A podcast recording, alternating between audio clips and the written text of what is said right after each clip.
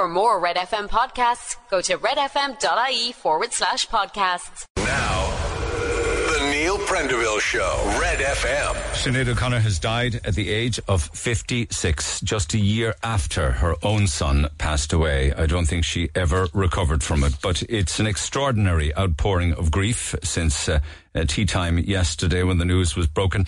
In fact, I don't think I've ever seen every single newspaper. And when I say everyone, I say every single one carrying photographs of Sinead O'Connor and stories of her on their front pages. A lot of the time, you could have maybe 80% of them doing something like this kind of tragedy or loss on the front page and a few doing it on the inside pages. But this morning, it's all of them. Not just right across Ireland, but we had a look at international press as well this morning, and many of them are carrying her death on the front page. The Sun this morning says nothing compared, simple as, with a photograph of her uh, holding a mic and uh, looking powerful on its front page today. The Star carries the same photograph. Uh, Sinead, R.I.P., a unique Irish voice falls silent. Um, many, I mean, way too many people to even start listing the amount of people who've come out and paid tributes to her. It's just endless. Uh, since yesterday, a rebel with an angel's voice, as they call it in the Star today, with just one word, uh, with a black background and the word Sinead on its front page. And they talk of all of those tributes. The Mirror this morning says nothing compared to you, Sinead, as the tributes pour into the legend who's passed away at the age of 56. Vulnerable, powerful, and pure is the headline making this morning's uh, Irish Daily Mail with 1966 dash 2023. And I suppose the real story of her life is in the dash, isn't it? Between the 1966 and the 2023. Vulnerable, powerful, and pure. I'd say gentle and fierce because she was both gentle but could be fierce, not just in her beliefs or indeed in her passions, but also in her music. A child of Ireland, our girl Sinead, our beloved friend, is the front of the Examiner this morning. Uh, poster girl of controversy is uh, the front pager, and the inside page um, follows up on that with the, the Mirror. And there were many. The Star, who became known not just for her singing voice. In fact, many of the papers go into the life and times of Sinead O'Connor in quite some detail this morning. It's a lovely story in the Independent this morning with the talk of the fact that she in a, in a recent interview said she never any had never actually had any desire for fame. Um, and there was a recent interview where she talked about the controversy surrounding her bust up with the likes of Prince, um, her relationship with her mother, the tearing up of the uh, Pope photograph, John Paul II, uh, on stage. Um, that subsequently then led to uh, a lot of her music being uh, taken off the shelves of uh, music stores. I remember the the video of her CDs being crushed on the streets of New York. It was made worse then when she refused to play a gig in America. if The Star Spangled Banner was played before the gig. That led then, unfortunately, if I remember correctly off the top of my head, to her being banned by a lot of American radio stations. She, in the interview, spoke about the death of her son, uh, Shane, at the age of 17, and also, of course, on her many mental health struggles. It's interesting to note, though, that much of what Sinead O'Connor rallied and railed about um, went on to be proven to be true, particularly with regards to issues like uh, the Catholic Church, um, mother and baby homes, uh, child abuse, the Magdalene laundries, uh, not taking people's mental health seriously, and I suppose central, central to her lo- her word, world really was was the word love, wasn't it? It was as simple as that.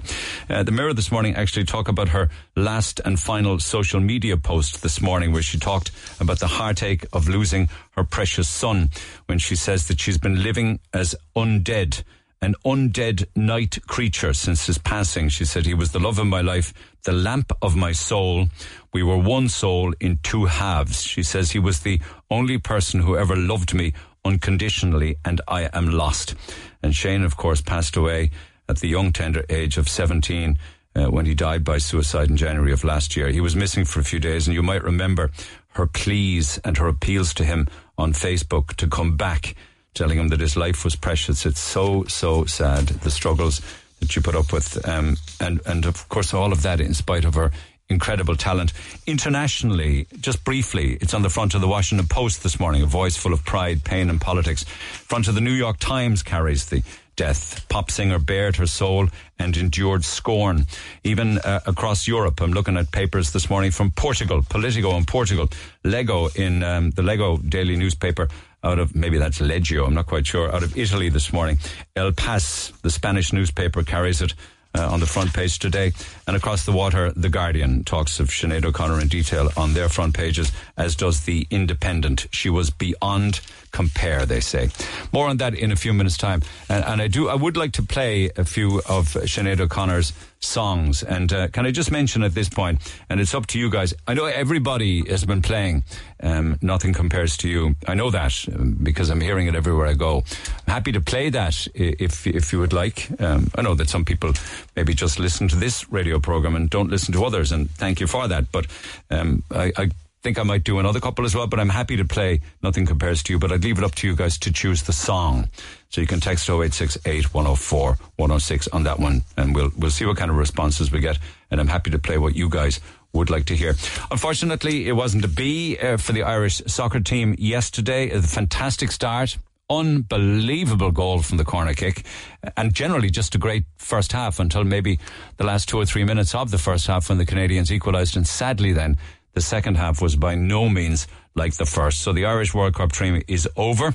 Um, the papers talk about this morning. They say it was not a good day uh, for Ireland. In fact, uh, the Star this morning got to talk to Denise O'Sullivan's mum. Denise looks great on the pitch. She'd remind you of Keane and the position she plays at. My limited knowledge of soccer, even for me, I could see that she was a real key player on that team every time she played yesterday and indeed against the um, the Australians, moving the ball, moving around, always being in the right place. Her mother Nuala said that she was beaming with pride. She said Vera Pauw's side did fantastic and were brilliant during their stint in the tournament, but of course they were bitterly disappointed with the result. Better luck next time. It's it certainly is the start of better things to come for the Irish uh, women's soccer team. Kevin Spacey um, wept and said he was humbled after he was cleared of multiple sex assault charges yesterday. And the papers say that Spacey cried so much he needed a wad of tissues. Uh, he was cleared. He sobbed in the dock. Um, it was his birthday, actually, so nice birthday present for him. Not guilty of nine counts against four young men. The House of Cards star put his hands on his chest twice and mouthed, thank you to the jury. Now, interestingly, I see in one of the papers, The Sun this morning, talk about the possible comeback now of Kevin Spacey. The slow road back apparently being cleared will allow him now to begin the long Hollywood comeback after his dramatic fall from grace. According to PR ex- uh, experts, he lost many major roles um, in fact, his agent dumped him, his talent agent dumped him, his assistant agent dumped him, his publicist, his personal trainer, his bodyguard, they all dumped him. Um, and to be found not guilty now raises the question of naming and shaming people who then go on to be found not guilty in the court of law. Um, and a lot of the time, all too often, um, the court system and the criminal system correctly protects the identity uh, of the um, the victim, uh, and you can get that. But what of what of the person who's been charged with something that they have then gone through a court process and been found not guilty and cleared of? Where is the protection of their identity? Surely we need to look at this even more, where somebody could be protected, go through the criminal system, um, walk clear and free if they're not guilty, unknown, but certainly to be named and whatever you want after that if they're found guilty, I, I, said, just don't get that. I mean, I think that we hear of it all too often. Say, for instance, with sexual assault and rape cases, unfortunately, there are way too many of them before the courts. And I know that many people are found guilty. But what about individuals who are named, shamed, and vilified, who are found not guilty. So that's an interesting one. Spacey um, in court yesterday. Um, you know, there are all sorts of weirdos, and you know, all too often, and I think we're going to see more of it tonight with the RTE investigates the show called Sex for Rent. It airs tonight on RTE one nine thirty five, and it talks of flat owners landlords, if you like, who are looking for sex for reduced rent. And apparently they went undercover on the show and at one stage pretended to be a Brazilian student.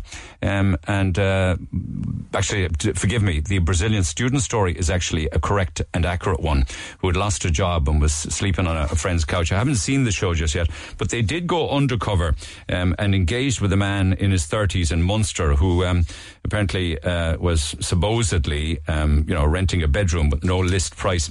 So in the footage, then one landlord is quoted as saying, "We could do something, I suppose. Just all depends what you're up for. Um, I wouldn't mind a little bit of fun." The reporter undercover replies, uh, "So a bit of sex, is it?" To which the landlord confirmed, yeah. So it's an explosive documentary revealing shocking footage of sick landlords apparently seeking sex for a place to rent.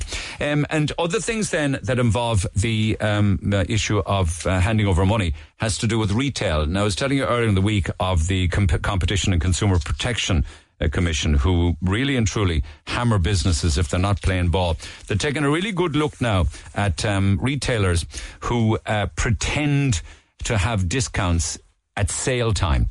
They're actually fake dis- discounts, and they're saying that they're warning them that if they don't up their game, they're going to start fining them five thousand euro. It's uh, Charlie Weston, Adrian We- Weckler story making the Independent today. Um, the Competition Authority is saying that businesses who are now planning winter sales would want to be watching uh, to ensure that they actually are giving uh, genuine discounts to consumers. When they make a price reduction, it must be accurate.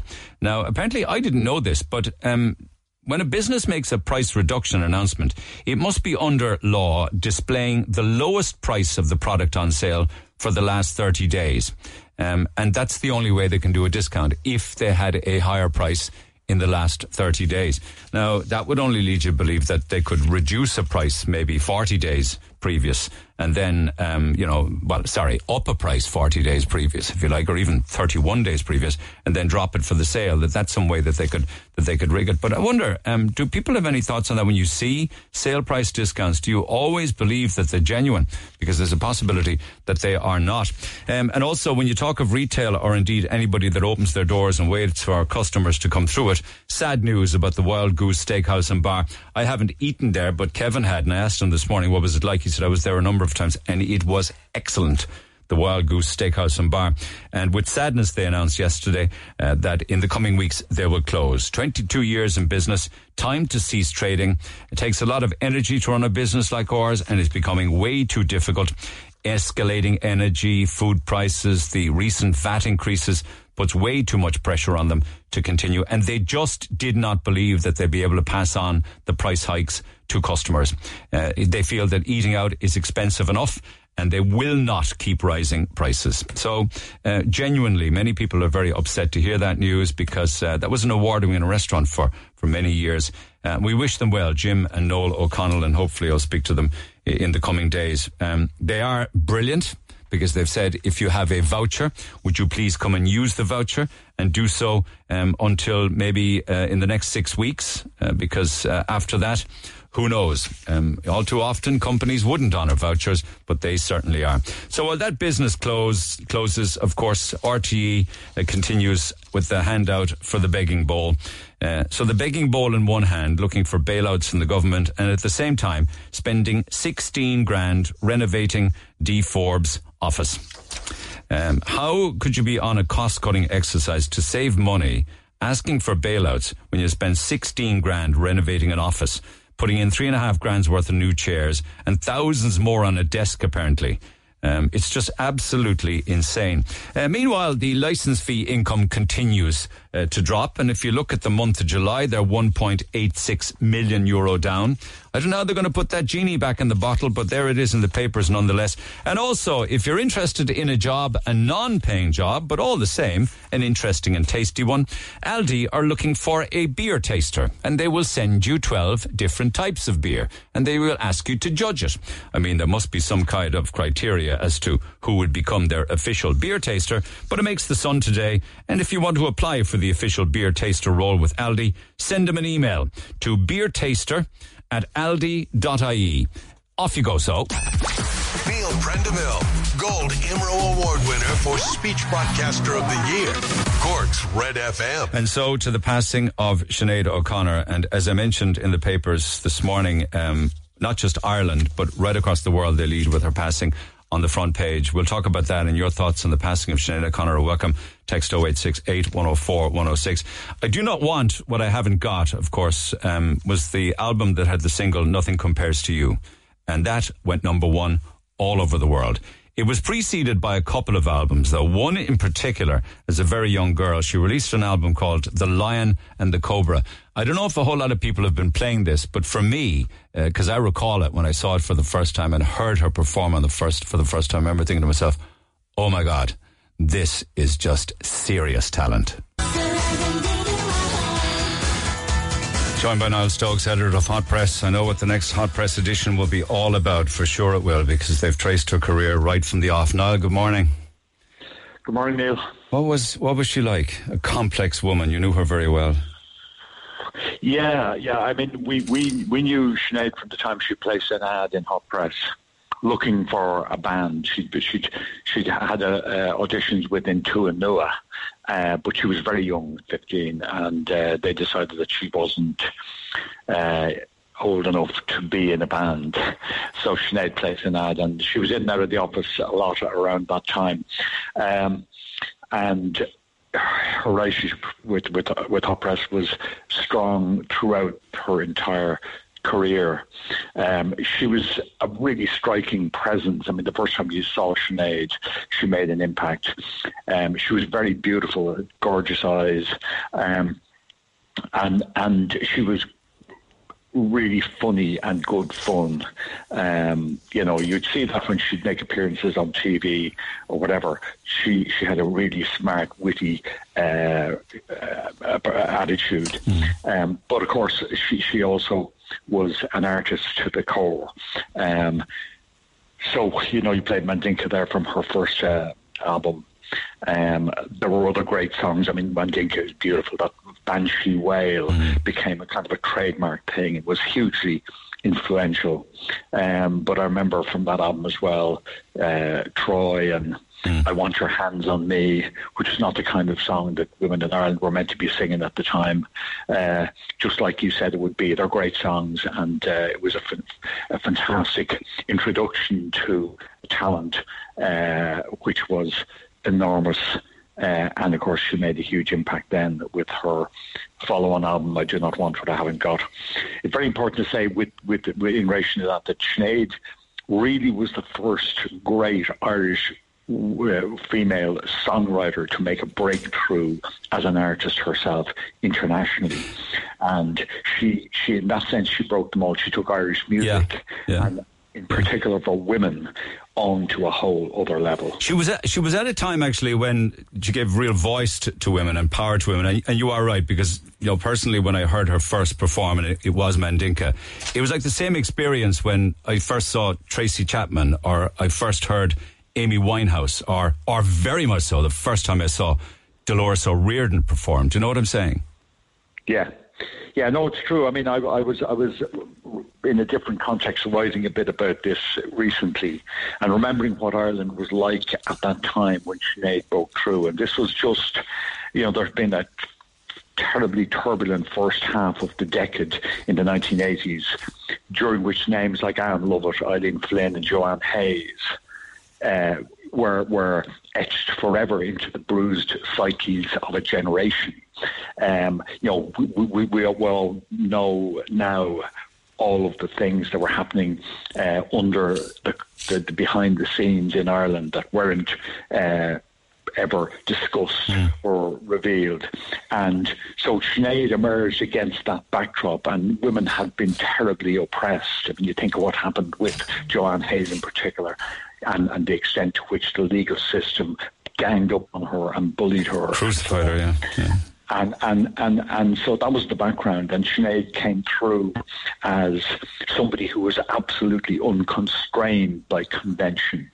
She did not accept the limitations that were placed, not just on women, but on anyone. And uh, so there was an extraordinary sense of freedom about the way in which she approached things. Mm. But she also was, uh, you know, she was a great musician. She was involved in uh, producing her debut album. The Land, the Lion, the Cobra, and also I Do Not Want What I Haven't Got. Um, so she had that sort of confidence in herself as a very young uh, songwriter, musician, and performer. talking um, of the young Sinead O'Connor, of course, um, she had um, a difficult relationship with with her mother, apparently, didn't she? And and at the age of fifteen, was placed in a Magdalen uh, asylum for shoplifting and truancy and rebellious yeah. behaviour, which actually stood to her in a musical career later. Um, but she had a tough start, didn't she? She did, and and you know, I think I think um, there's no question, but that people who moved outside the mainstream uh, were dealt with in a way which was uh, very harsh at the time. Um, you know, we know much more about all of that now, where people were incarcerated and, you know, forced to, to, to work in laundries and all that sort of stuff. Um, but but Sinead did have that experience of being separated from her family. Uh, her, her, her, you know, accounts within the family of relationships between the different people are you know they, they differ mm. um, but Sinead certainly uh, found it very difficult uh, as a teenager. Um, and and uh, there's no doubt but that the, the, the difficulties her own mother had uh, with with um, mental health uh, impacted greatly on her as an individual. You know the, um, the, the controversies in her life, and sadly there were many of them. I got an interesting email this morning, which kind of mirrors my own thoughts to an extent. Anthony, Anthony talks of hypocrisy, where the media revelled in her struggles and now are falling over each other with tributes. What are your thoughts on that? Because without going through all of the different controversies, I, listed them earlier. There's no point to repeat them. Um, is there an element of hypocrisy now talking about her after she's passed, like people are? Well, I, you know, I think one thing for for for start, there is there is there is cynicism and hypocrisy in a lot of what the media does and that's just a fact. You know, I mean, without getting into the whole sort of debate about what the role of different elements in the media might be, you can just look at what uh, the excesses of the tabloids uh, in the UK in relation to, you know, uh, uh, invading people's privacy and, you know, using uh, tapping their phones and all that sort of stuff. So there's a there's a horrible amount of exploitation uh, involved in the way. No, but the struggles of Sinead sold newspapers. You see. Yeah, no, that's I think that's of course true, and and, and, and that's why uh, you know that's why you know Harry and Meghan are used in a particular way by the media in the UK, um, and and you're right that there is hypocrisy in it. But I, I one of the things I think that's really important to understand about Sinead is that Irish people in general developed a phenomenal love of Sinead O'Connor. Why do they you see know, some of themselves we, in her? Do you think, Niall? Well, I think there's an element of that, of course. But I mean, I think that in particular for women, Sinead became an extraordinary icon. I mean, it was the fact that she shaved her head became instantly recognizable. It was the fact that she spoke so so openly and directly. The fact that she talked about the kind of problems that other people generally hid.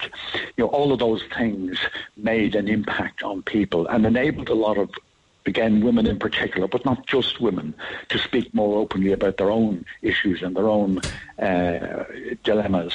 And and in, in, in that respect, she was a very important uh, new voice, opening up a space for people to talk about mental health issues and, and, and to talk uh, about the impact that the dominance of the Roman Catholic Church in mm. Ireland had on on on on them. Um, so uh, you know, uh, I think I think that's that's all of that's true. But I there is an extraordinary love of Sinead O'Connor, and I think people also, you know, they understood she was vulnerable. They understood that she had the imperfections and they embraced that reality in the way that Sinead embraced it about herself. And I think that, you know, I mean, I, I loved her, her fantastic use of expletives. she, was, she was brilliant when she was talking, uh, you know, that, that she had, didn't have any of those inhibitions that, you know, most people. There was no filter, uh, yeah, no filter whatsoever. well, there, well, you know, that's the thing. I, I, and, and I mean, you know, I, I, I, I had a, a, very interesting, different kind of friendship with Sinead. But there were times when she she she'd phone the house here. And my son was about about eight at the time, uh, and she talked to him, and then she, uh, you know, one day asked him, uh, you know, do you like jokes? And he said, yeah. And she told him a joke about polar bears. Now, I won't repeat it here because it does end in expletives. but, yeah.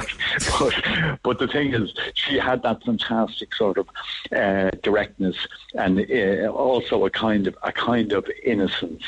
Uh, and and you know, she, she, she, I think Irish people did uh, they they they. We were proud of her, and we worried about her, and we distressed over her, didn't we? BP Fallon, BP Fallon gave a beautiful tribute on the RTE News last night, where he, he spoke about her and was clearly very emotional. Um, he said she was a great hugger. He never met anybody who could give a hug so well from the heart. So she really Yeah. was affectionate, wasn't she?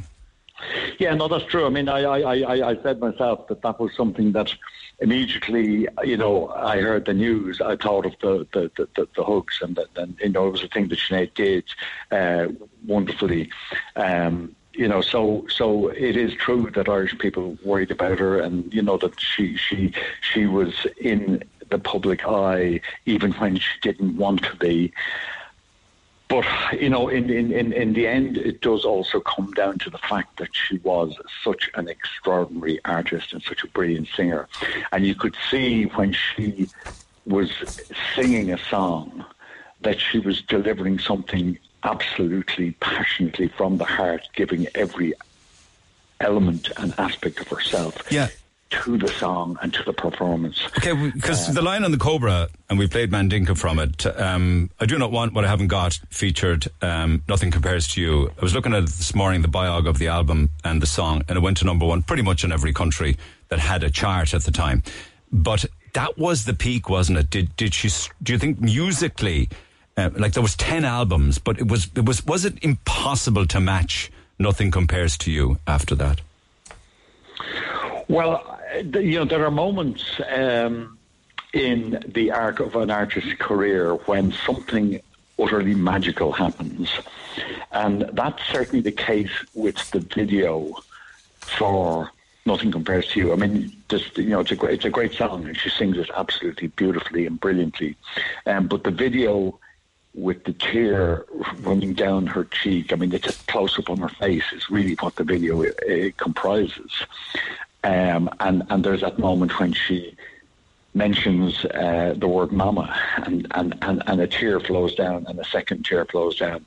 It's one of the most extraordinary videos ever because it is so simple on one level, but so emotionally uh, impactful on, on, on, on the other. And that is a particular magic that happened.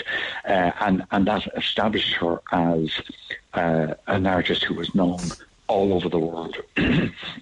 And so, I, you know, I don't think it's right to think that she didn't uh, achieve the same heights again musically, but she didn't have the same magic combination of elements again. Um, you know, it's a bit like talking about Hozier and saying, uh, "Take Me to Church." Yeah. it's his greatest song ever. You know, that was an, a similar moment where the video matched the song. Yeah. It captured the imagination. It was a story. It was in a context of, uh, you know, the the, the the the aggression towards people who are who are gay, and and and people connected with it, and it became a phenomenal global. Yeah, I know what you mean. Good- yeah, a good but- but- comparison. But, he is still making absolutely astounding music, and in the same way, Sinead continued to make But so maybe that didn't concern Sinead O'Connor. Um, maybe she wasn't chasing the hits. There's an article in one of the papers this morning said that she was never even interested in fame. Would you think that? No, she wasn't really concerned at all about commercial success. She did what she did uh, on the one hand because she was completely besotted with music. I mean, she listened to music all the time. She knew reggae inside out, and that influenced her music greatly. So she loved music, and she was, uh, you know, completely en, en, enraptured by it, uh, and she wanted to make great music. She wanted to write great songs. Um, but you know, beyond beyond that, uh, she uh, saw herself as an artist who could uh, convey through her music the spirit and the turbulence of of, of, of her own life, uh, but also uh, you know deal with the big. Uh, issues that she thought were important in terms of our negotiating our way to a better place uh, in terms of, first of all, Ireland, because that was where she'd grown up and what she knew best, but also more widely in, in, uh, across the world. Okay. Fi- finally, um, uh, she leaves another part of her legacy behind. I heard last night um, that there is a new album finished and just waiting to come out. That's kind of happy and sad, isn't it? Yeah, yeah. I mean, look, it is one of those. We were, we were, we were kept up to date on what was going on there. David Holmes is a is, is a good, good friend, and and uh, he was working with her producing the album. Um, and everyone I know is very proud of the work, and, and uh, I imagine that Sinead would have been or was. Um, so you know, just uh, we, we we have to look forward to that with great anticipation. But at the same time, of course, there is a terrible sadness uh, about the awful reality that Sinead O'Connor will not be here with us to share uh, in and to celebrate uh, this this uh, new work of art. Okay, okay. Uh, undoubtedly, Hot Press will feature very heavily on the passing Sinead O'Connor in this next edition. Am I right? Absolutely, yeah, yeah, yeah. We have to tear up the script, start again. Um, but of course, you know, Sinead is one of those artists uh, who who made such a huge uh, impression on us all, and who changed uh, music uh, not just in Ireland but across the world. So, uh, yeah, we, we, we'll be saying our piece about Sinead and, and paying tribute to her in the next year. And thank you for your tributes this morning, as always, Niall. Appreciate you taking the call. Uh, Niall Stokes, editor of Hot Press. When you fell in the foggy have to say, a lot of requests for that already this morning. Happy to play Sinead O'Connor with the Chieftains, Paddy Moloney on the pipes, and the Foggy Dew. Um, and I see people requesting actually uh, all morning. So text yourselves for a song you'd like to hear. Text 0868 104 106. I see a lot coming in for Raglan Road. Uh, many, of course, for Nothing Compares to You. I know in honour and tribute to the late Sinead O'Connor, you will play a song. So make it the Foggy Dew that Sinead sang with the Chieftains. It really shows her voice. She sang this as Conor McGregor walked into the arena for one of his fights. You should look at the clip, Neil. Sinead, Sinead hated hypocrisy and always spoke the truth, but the media made her out to be some kind of a lunatic. There's a clip going around on TikTok on which she's on the Late Late Show with Ryan Tubridy questioning the 10 grand prize money, which is very relevant now, don't you think, even? Good point. She spoke the truth, but Ryan Tubridy laughed it off. May she R.I.P. hopefully in the arms of her beautiful son, Shane. What a beautiful text. Thank you for that. And there are many more, um, just like pages and pages, not just across Cork, but certainly across Ireland and overseas as well. We'll do some of the text after the break. The number one talk show in Cork. If it's happening in Cork, Neil is talking about it. The Neil Prendeville Show on Red FM. Mandinka was Sinead O'Connor's best song, Neil, but so sad, but hopefully her torment, tormented mind is now at peace. Please play uh, Fourth and Vine or The Wolf is Getting Married. Brilliant songs. Thank you for hearing me by Sinead O'Connor is a beautiful song. Ode to Billy Joe. Oh, oh, yeah. I loved that version. It had the most quirky drum beat going through it, actually. Her version of Ode to Billy Joe. Great song, her cover of that. The Foggy Dew, many people asking for it, so I delivered on that. Nothing Compares to You holds this very special place in my heart. Such a stunning, haunting voice, says Eilish.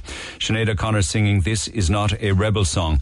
Uh, please play She Moves Through the Fair. It's a hauntingly beautiful rendition by Sinead, R.I.P. Yes, I heard John Creedon play that last night, actually. Super version. Uh, can you play One More Day by Sinead O'Connor from Veronica Guerin. And my daughter Sasha does a great job of that herself, says Frick. Uh, hearing her, heard her sing Don't Cry for Me Argentina last night. It was haunting, says Mary. Heard that as well, because I was listening to John Creedon and he actually played that also. Good version. One More Day by Sinead O'Connor. Nothing compares to you, says Sinead. Um, another one here says, please can you play uh, Sinead O'Connor's version of Elton John's Sacrifice? See, I mean, she was so versatile, really, wasn't she? Uh, the Butcher Boy, R.I.P. Sinead. A Sinead O'Connor song that really hits you um, is Dreaming of the Bones with Davy Spillane, a super song, says Richie. Sinead O'Connor was one of a kind, Neil, a legacy from, from our time. I'd love to hear a version of Scorn Not His Simplicity. I loved her music. Uh, RTE is a disgrace, barely a mention of the passing of Sinead O'Connor last night, yet it was the main news story on Sky News all day. Somebody else says, Anthony, like many other people, I mainly listen to radio. It's just been non-stop coverage of Sinead O'Connor's death. May she rest in peace. I think the media in every form should get things in proportion. There's an awful lot of hypocrisy around, and not just in the media. Was she ever given the freedom of any city? Did any president ever invite her to the Áras? Please let the woman rest in peace and stop making a circus of it, says Anthony. Thank you for that text. I'd love to chat on air about that because it's not the only type text that are received like that. I was talking earlier on about another text that I received that said something quite similar to it, which we'll come back to. Actually, I'll read it now. Um, it says, It's so sad. I'm very sad that Sinead O'Connor passed away. May she rest in peace. I did like her music. But as a person, uh, she spent her entire life trying to shock and offend people, clearly because of mental health issues. But I find it totally sickening and hypocritical the way some media are totally now milking her death. The same media, broadcast and print, who jumped on every mental health episode she ever had over the years and are now, in inverted commas, shedding tears and telling us how special she was. Now all of a sudden she is a saint. Let her rest in peace and respect her family and friends. People that actually knew and loved her grieve. And grief is a pri- very private and personal thing. Thanks as always, says Tony, by text, by email to neil at redfm.ie. So there's that and lots more besides. And you can pick uh, your own choice of songs and we'll see what people are coming back with. Text 0868 104 106. Back after 10. You're listening to the number one talk show in Cork, The Neil Prendeville Show. It's the best in Cork. On Red FM. Now, The Neil Prendeville Show. Red FM. Examiner called her a child of Ireland, our girl Sinead, our beloved friend. Um, and many people uh, texting uh, from all over the world, and certainly all over the country. A lot of people listening online as well. Sinead had a beautiful song called In This Heart that she sang on her own, but also did a lovely duet with Christy Moore. Incredible vocals teamed with powerful lyrics, as she would have been, as would have been her trademark, as in great vocals and great lyrics. Sleep easy, Sinead. You brought light into the dark. Um, you made me the thief of your heart is worthy of playing, says uh, another texter. It's amazing how she died on the 26th of the 7th, 23. If you add those numbers together, you get her age. R.I.P. Sinead. Uh, another texter says, I loved her. We are the same age, part of the first generation of Irish youth to say to the church, you're not gonna scare us like it did to our parents. We said, we know what you're doing. We know your dark secrets and we won't be frightened into silence. Geldof lit the torch with Banana Republic and Sinead took it to the next level. She was the leader of those who were teenagers of the 80s. She was fearless, strong, uncompromising. May she be at one with the goddess. What a beautiful text. Neil, there's always hypocrisy when someone passes away. Didn't you know that? That's the way people have gone. Just totally fake. Uh, morning, Una says, I loved Sinead's rendition of Danny Boy. I think it portrayed her voice as the unique musical instrument that it was and embodies her soul to the full. R.I.P. to her, says Una. Thank you for all of those suggestions. Keep them coming. Text 0868 104 106 as people grieve the life and times and sad death of Sinead O'Connor at the age of 56. Her state, her family said, it's with great sadness that we announce the passing of our beloved Sinead. Her family and friends are devastated and have requested privacy at this very difficult time. So that is why, to those of you that are asking about how and when she died, nobody is speculating about anything like that at the moment out of respect to the family and the passing of the great woman. Undoubtedly, much of that will be talked about in the future. Um, and of course, when you look at her past and the 10 solo albums and the songs that she wrote for films and the collaborations with other artists and the covers of other people's music, including Prince uh, and the version of Nothing Compares to You. Um, the downside, of course, to much of her life was that she was in the spotlight too often for the wrong reasons. I wouldn't necessarily include any of the events around uh, things that she felt strong about right? Because she was proved to be right in many of those subsequently. But it was interesting. She was ordained a priest um, and uh, announced that she wanted to be known as Mother Bernadette Mary. And of course, the media and the papers made a big deal of that at the time. She rejoined Sinn Féin. Um, she had many different spats with uh, people involved in uh, music. Madonna was one, Prince was another. Um, and how right she was. I mean, she wrote an open letter to Miley Cyrus, uh, warning Miley Cyrus and other young stars like her about being sexually exploit, exploited by the music industry and the songs they were singing and the lyrics they were singing. And if you look at, na- at music now and the lyrics of music now, how right she was about that, particularly young female stars and the over sexualization of them and the lyrics of many of the songs. Uh, so again, I'm not so sure she was off the mark there.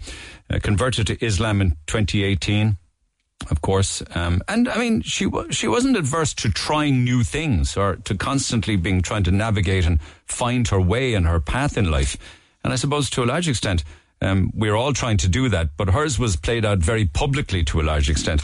And of course, then in January of last year, the death of her 17 year old son, Shane, uh, found dead after being reported missing uh, a couple of days previously. Um, survived by her three children. She married, I think she married like four times, perhaps five times, I'm 100% sure how many. But I think the death of Shane, of course, was something that she found very, very difficult to deal with. Text 0868 104 106 on that. We'll pick it up, that and lots more besides throughout the course of the morning. For sure, more Sinead O'Connor music between now and midday. Cork's number one talk show. The Neil Prendeville Show on Red FM. Massive outpouring by text this morning, and I will come back to them throughout the course of the morning with more Sinead O'Connor music. I promise you that. So keep your text coming uh, and your thoughts on Sinead O'Connor. Text 0868 104 106. I promise to come back to it. I certainly will. Um, but here's something that's never too far from the news, right? With regards to the world that we live in now, which is a very different world to say a decade ago.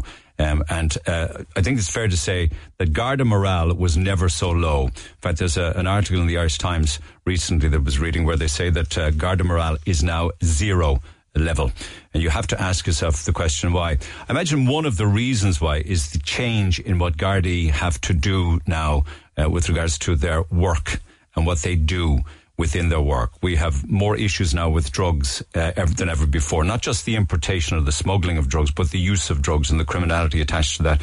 We see court reports more and more these days than ever before with regards to assaults, um, um, murders, rape, domestic abuse incidents that the Garda Síochána have to deal with, youth crime.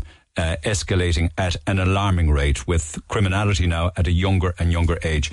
Add to that uh, the increase in fraud crime or cyber crime that our Gardaí have to investigate. So that's that's kind of like a cocktail, just an example of some of the things that they have to deal with. And I wonder, particularly in certain aspects like fraud or cyber crime and things like that, are they getting the right training for it? So you can only imagine the frustration within the rank and file all the way up uh, to the Garda Commissioner, Drew Harris, who they have now um, uh, tabled a vote of no confidence in. In fact, I believe that that vote of no confidence was tabled by the Cork division of the Garda Representative Association. So on that matter and lots more besides, I'm joined by Padraig Harrington, who's the GRA rep uh, for the Cork division and of course a working officer himself. Padraig, good morning.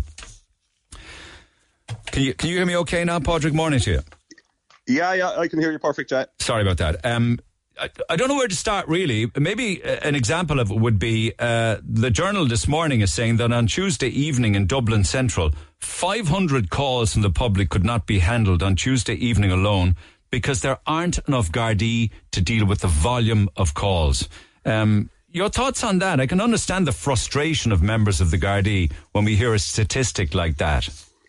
Yeah, well, Neil, I, I, I, think that one is a scandal about to break. Um, there's 999 calls. My understanding from members, uh, from talking to the, the other executive members uh, that represent the people in Dublin, um, some people are ringing 999 and it's taking 10 minutes, um, over 10 minutes to, to answer that call, Neil.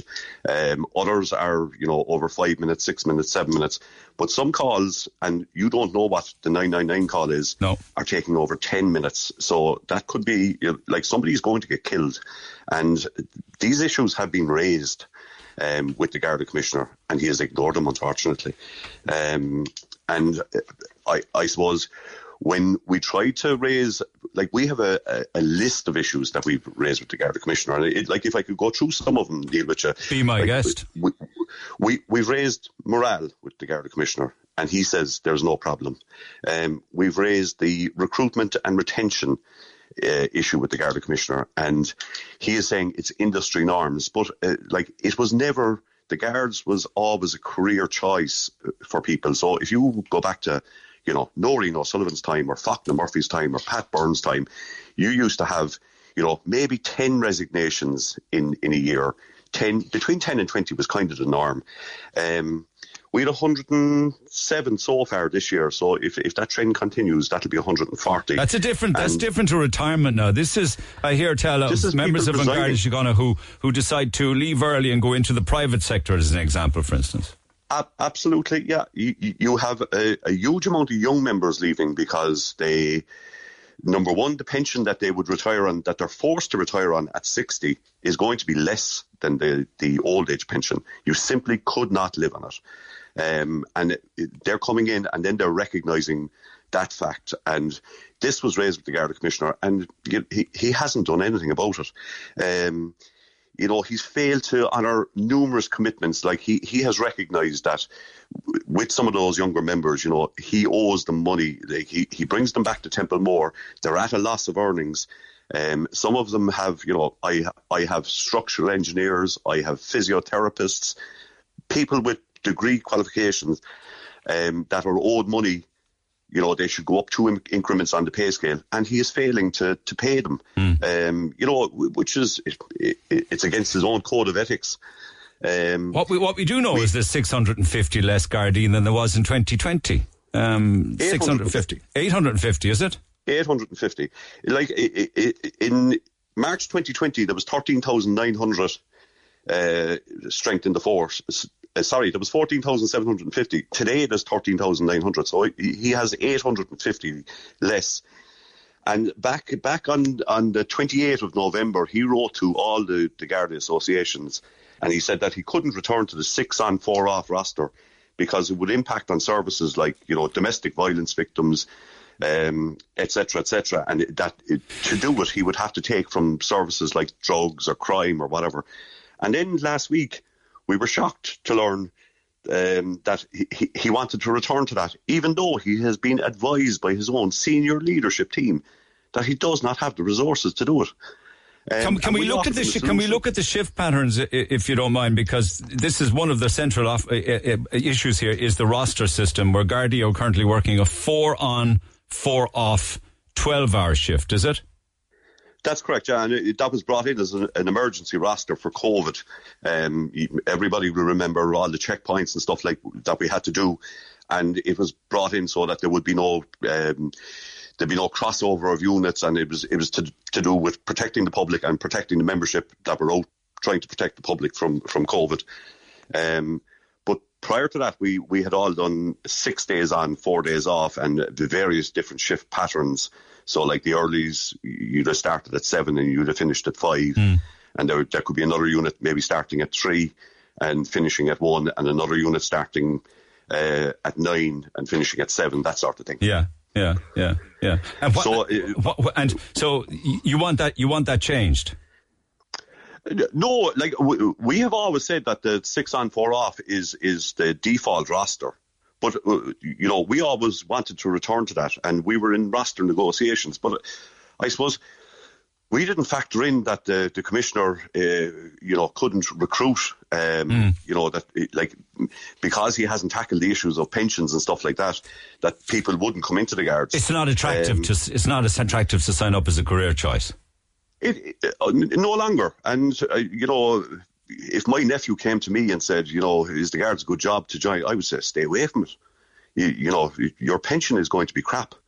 Um, you, you, you simply couldn't. If you joined after 2013, you simply will not be able to survive when you're forced to retire at 60 years of age because you will be on less than the old age pension. yeah yeah yeah is it So not a, it- is there not, not an element of a vocation though in being being a guard you know a bit like being a doctor or a nurse or a, a paramedic or a firefighter do you know what I mean that it's a lot more than just a, a career or going to work Absolutely, and as I say, I have the likes of you know I represent the likes of people who have you know came from structural engineering, uh, physiotherapy. There's there's people you know electricians, plumbers.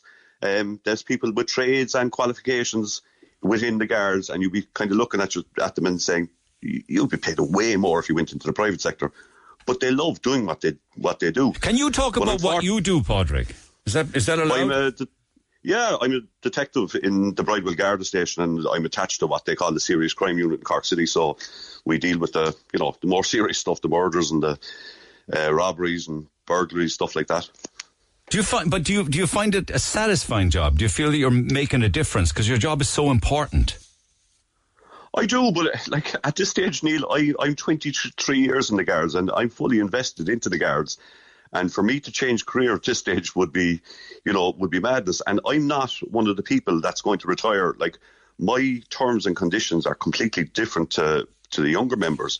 So I will retire on, uh, you know, a good pension. I'll retire on half my my wages, Yeah. which is, you know, I'll retire on a pension of about thirty thousand, um, which you can survive on. You know, when you Yeah. reach sixty years of age, you'd be saying, I'll have my mortgage paid off, and I should be able to to, you know, provide for my family on on thirty thousand.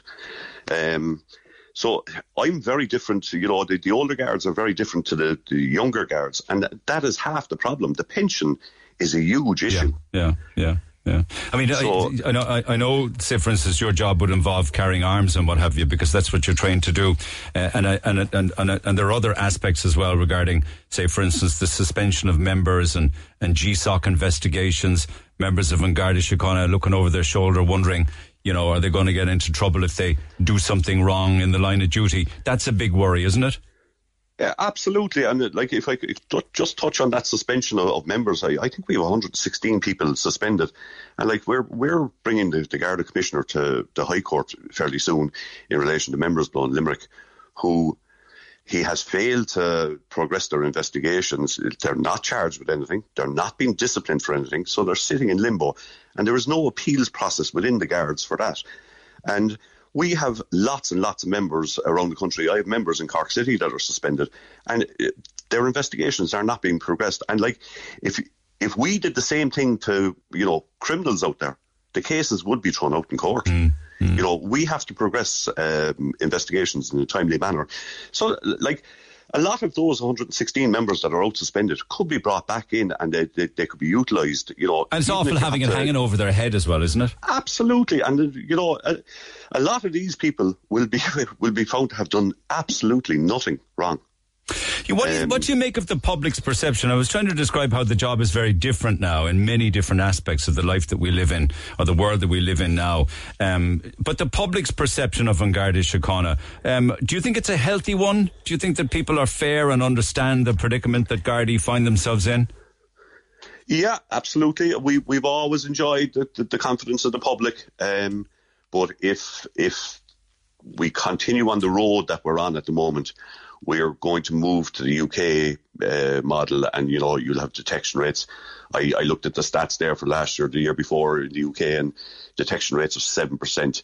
I mean, if you, What does the detection rate mean? What does it mean?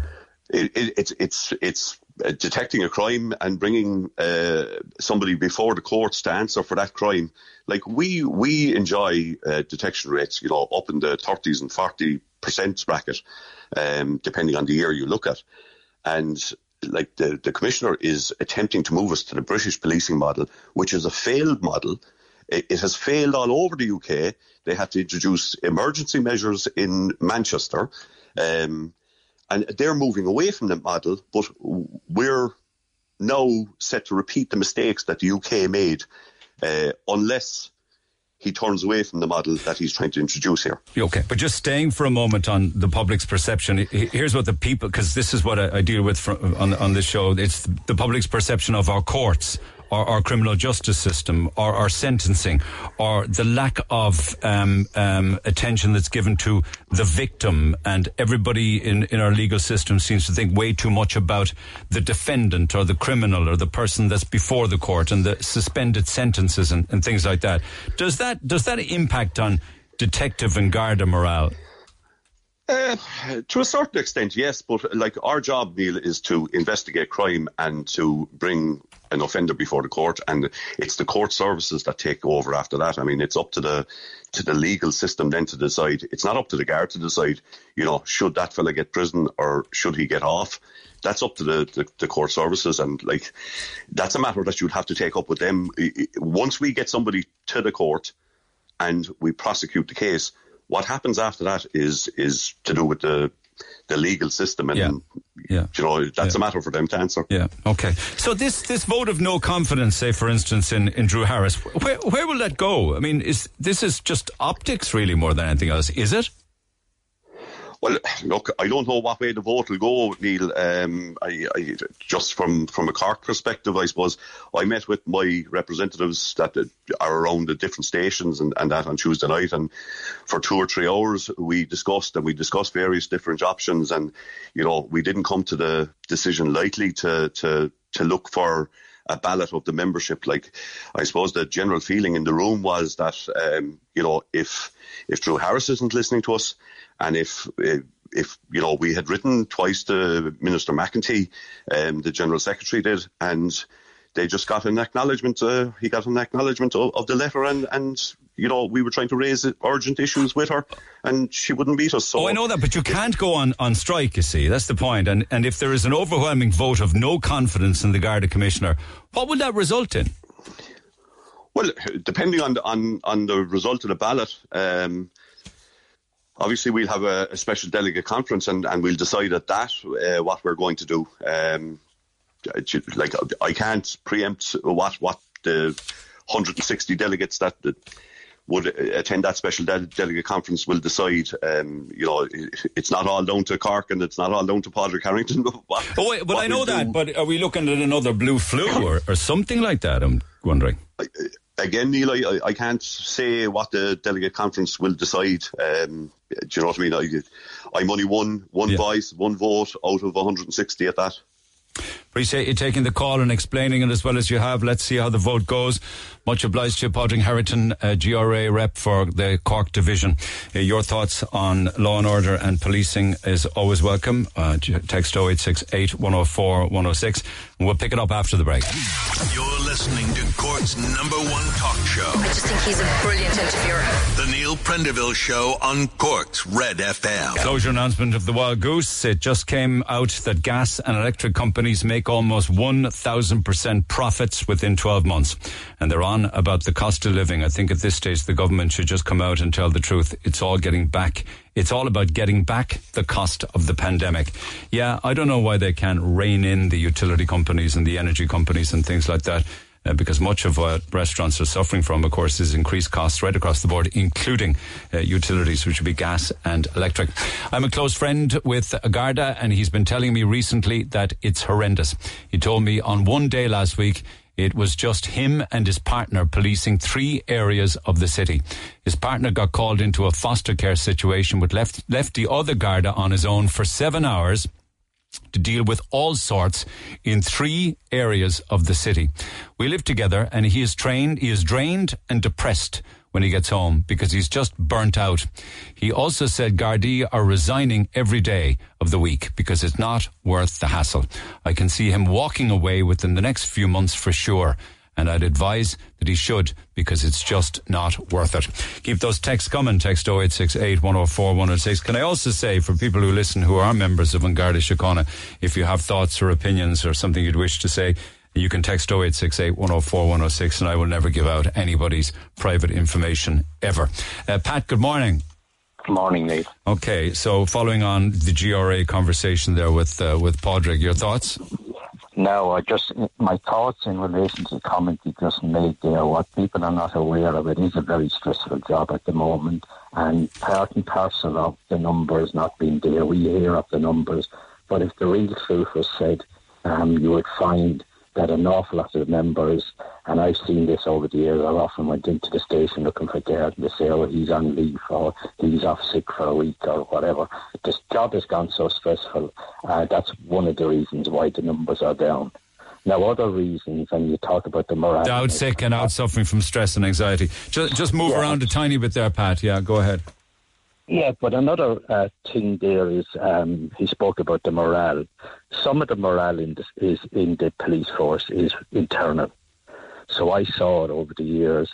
Fantastic girls doing their job, and they were so humiliated by other members um, that they actually w- left and went back to their trades. You're, you sound to so me as if you know so much enough to know that I, you're. I'm dealing with 20 years of it. I'm, uh, I, have, I could write an encyclopedia on it. But you're, but you're not a, a guard.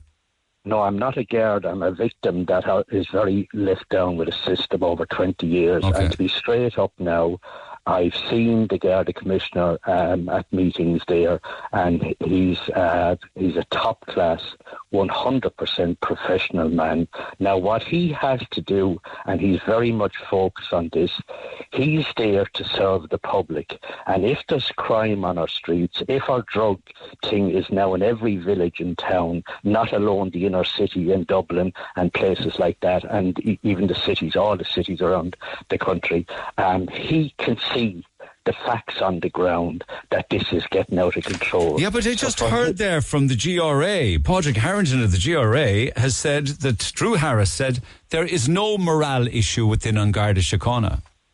He's in a denial. Well, he, he's No, in denial. He's not in the, he may be in denial in the sense of making a statement, is basically what he's saying. And this was said, I, I, I worked in a place and the employer had a famous saying.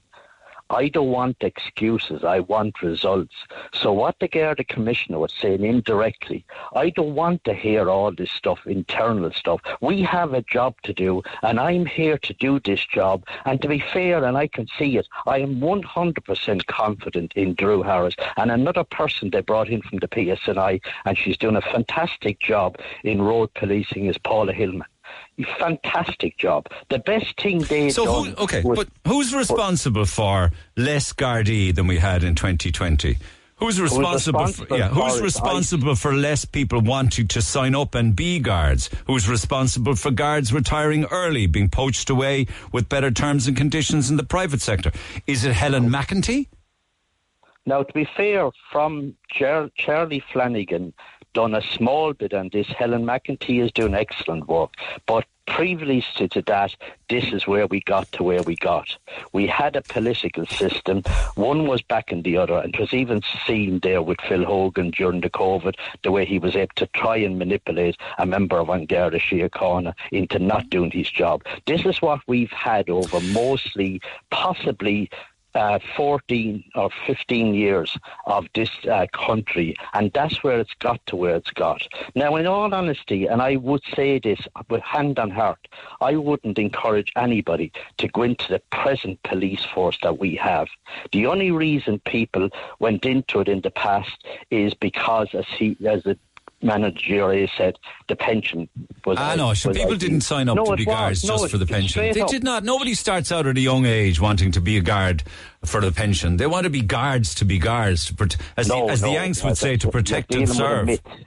That's a myth, and I've seen it over 20 years. Now, in over 20 years, I've come across remarkable girls and done. But you're like somebody signs up to be a guard for the pension is literally saying at the age of 21 or 22 that they're going to clock watch until they're 65. Sure, that makes no sense. It doesn't, but sure, where have we got where we got? Do you hmm. think that, that anybody had gone in in the system we have now? But that system was manipulated. And I've seen evidence of this on the ground over 20 years. I have seen this. I can tell you, and I could go into facts. Now, what another thing there came up on numerous occasions, and he covered it early code of ethics. There was a certain amount of guards were not even signed up to that code of ethics. Now, if you're interested and you are the person you're describing a minute ago, um, that you're uh, really set out to do and you're going to make changes, you'd have no problem in signing up with that code of ethics. To be honest with you, So I know I know absolutely nothing about the, The code, of ethics within the is Garda you do your job in an honourable way and you do your job to the best of your ability. You Yeah. serve the people of this country. Yeah. Now, in all honesty, if you were asked going into your radio station that you had to do your job in a certain way and this is the condition, I want you to sign that, and you didn't sign that, there's something wrong somewhere. Well, I don't know anything about why a guard wouldn't want or who does or who doesn't. I- I'm just, I don't know. I'm just dealing with. I'm just dealing with the I'd love reality of the what that ten or fifteen years ago. Ten, no, I- no, I mean. No, because it's plain as the no- nose on your face. The criminality is out of control. There are lots of new types of different crimes. I listed them out earlier on. We have less Gardaí than ever before. Fifteen years ago, we were screaming and roaring about the roaring about the. You know what we were talking about? We were talking about not enough Garda vehicles or the state of the Garda fleet of cars and vans. Now we're screaming and roaring that we have nobody to drive them. Now, to be fair, when I say the Garda Commissioner is a very professional guy and doing an excellent job, the Garda Commissioner can see there's faults there. He doesn't want to highlight them to the whole country. He wants to work internally within the force, and that's how professional he is. He ha- he holds his cards very close to his chest. He has a vision, and he has to change things. He he has to bring back for the general public and for members of Garda Síochána a fully functioning policing system that works. Okay, let's see what people have to say on your contribution this morning. Thank you for it, Pat. Text 0868 uh, 104 106. Um, Sinead O'Connor, many, many, many texts. You have to be an alcoholic or dead to be any good in this country. At least she will fill programs for radio, television, and newspapers now. Oh, the hypocrisy of the media.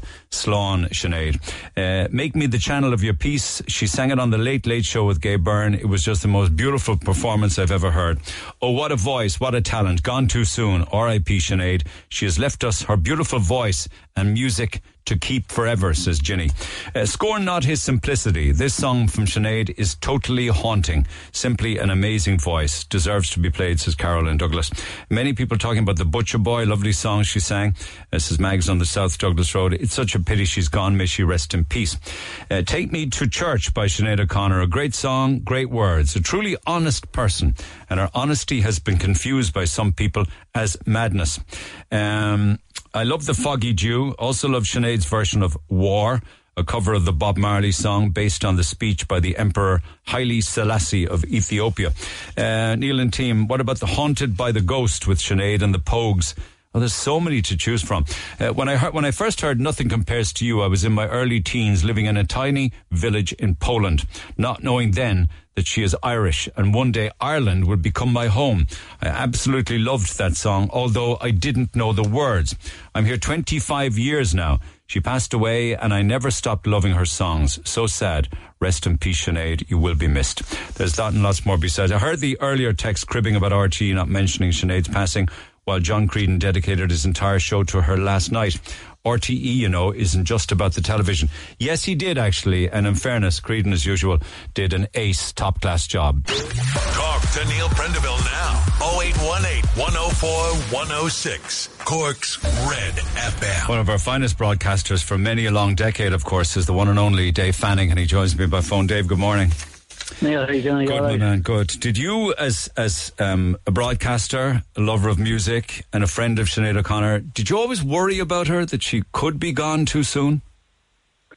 To be honest, I'd have to say possibly, yeah. I mean, she did endure a huge pain throughout her life. She really did. She repeatedly threatened suicide.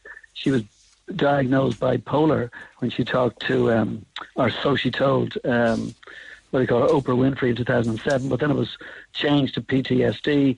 And there was so many other things, like, for instance, you know, she was agoraphobia in the last few years, all the stuff of being a nun and a priest and everything else and taking the Muslim religion, trauma, controversies, mental health struggles she went. I mean, if you read the book, her biography or autobiography from last year called Rememberings, like the last few pages up to about 2015 and so she talks about open surgery, radical hysterectomy followed by a total breakdown. She uses phrases like surgical menopause, her insides taken out. She told me once like she might be 55 but she feels kind of, you know, 75. Uh-huh. She went to America for better mental health care, worked for a while, didn't. So, like, she was always quite pained at the beginning, in the middle, and at the end. It's awful that somebody would carry so much trauma and hurt, and hurt and she it? really did carry so much trauma, didn't she? It was just terrible, really, really terrible. The early days, though, I was chatting with Niall Stokes earlier on, and, and clearly you'd be front and centre of this. A band called Ton Ton Macoute. I don't know many people recall that. But and BP Fallon said last night that he she once slipped a demo into his hand when she was about 14 years old, I believe. Is that? Well, funny thing is, when she was about that age, she wrote a song for In Tua Nua, who at the time were a bit of a big name in the middle of the 80s because it was Mother Records. And Mother Records was the uh, label set up by U2 to help young bands. And in fact, Fachtna Kelly was in charge of uh, Mother Records, also was the manager of the Boomtown Rats. And he kind of, if you like, took Sinead under his wing after Ton Ton Macoute, which is only short, short lived. And brought her to London to make her debut album, which she insisted on producing herself, much to the great mirth of the record company. What does that mean when, did. when you say produce it to, to people listening? Like, is, is that responsible for every aspect of the album?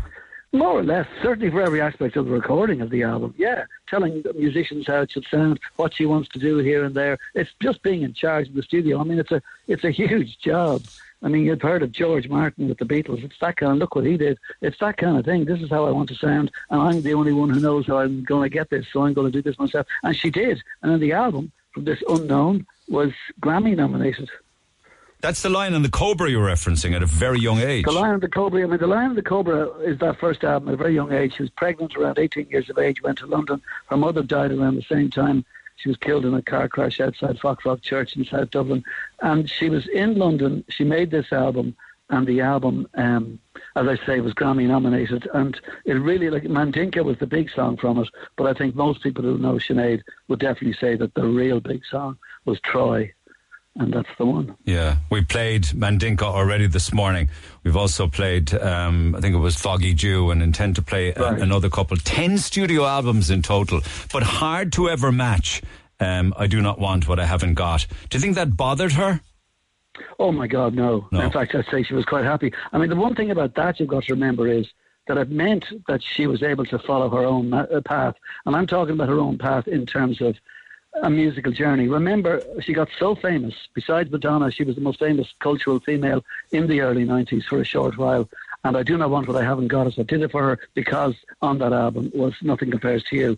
And she really didn't want. She never wants to be a pop star. She called herself a protest singer. She sang the song War and changed it to suit lyrics to talk about the Catholic Church and child abuse, etc. And she tore up a picture of the Pope. And she was always told that her career would suffer. And it did. Her career as a pop star would suffer. And it did. Did it She suffer everywhere? Because I know she got banned and many radio stations No, it did suffer everywhere. But the point about it is, like, she'd, she'd celebrate that suffering. She had no interest in being a pop star. I mean, her next album was, I thought it was a stopgap album. I didn't realise.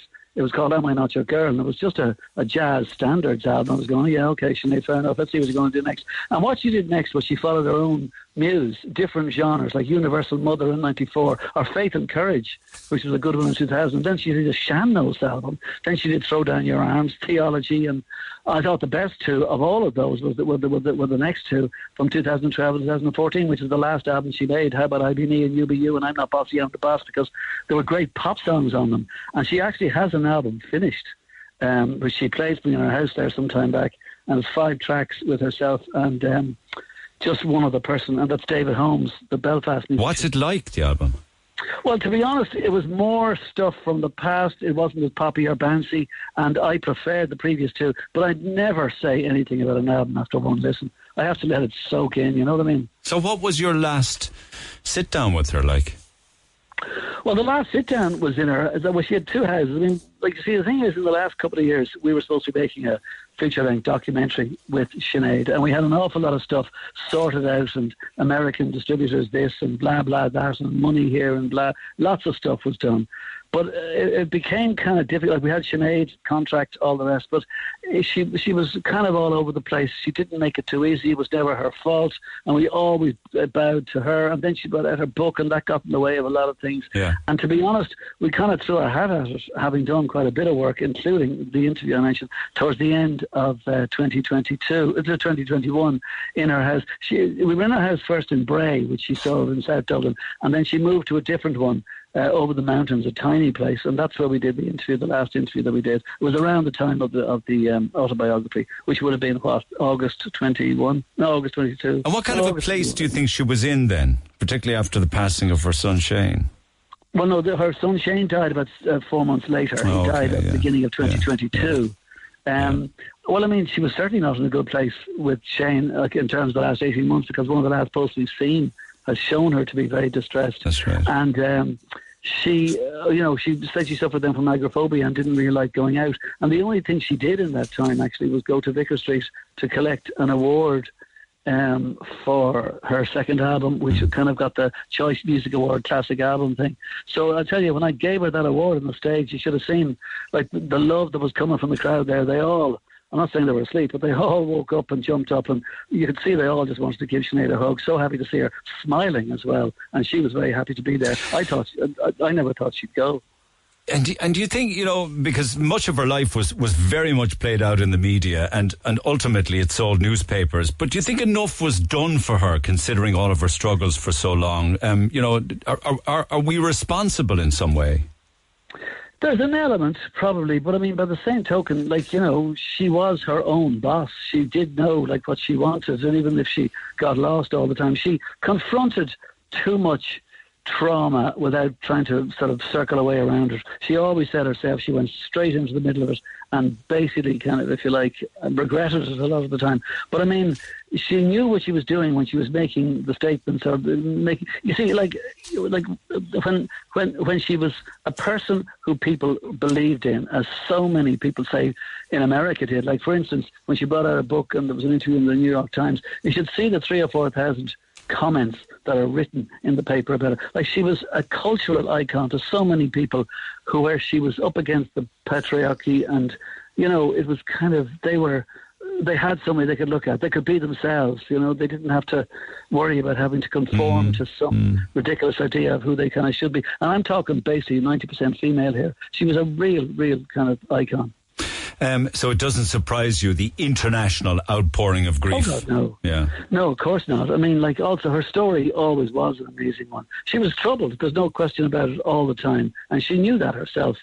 But um, she was still like she was brilliant at what she did, and she was she was very fearless and very fragile all at once. And she was the same thing when she sang a song. She was very self-deprecating. She was I don't know a very sharp observer of a lot of things, a very gentle soul, very generous. She was uncompromising. You know, she was she was different. You know, and like she was certainly going to be heard.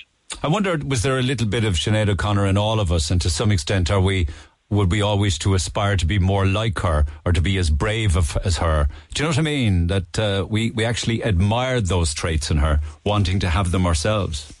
There's absolutely no doubt about it because even today, and today, it's like people are so afraid to put their heads above the parapet yeah. at all because of this new thing of being cancelled, etc. Yeah. Sinead would never have even allowed that enter into her mind. I mean, she was so driven by the things she believed in, and thankfully, she did open the world big time in 1990, 91 when she tore up the, the, the picture of the Pope, and she was making a real statement about the church and child abuse and organised religion. And like uh, a lot of us, a lot of people anyway, were going, "What on earth is she ranting about, or what's going on?" And it was ten years later when we realised the beginning of the extent of the madness, and then 23 years later again, the absolute, total, nonsensical nature of the whole thing. Oh. Just how crazy it is. And I'm talking mother and baby homes, I'm talking Tuam, and I'm certainly talking about cover ups in the Catholic Church, where she said, you know, evil. That's what she talked about in terms yeah, of uh, yeah. the Vatican. Incredibly brave. Should be so missed. Dave, thank you so much for taking the call this morning. Thanks a million. As always, Dave Fanning.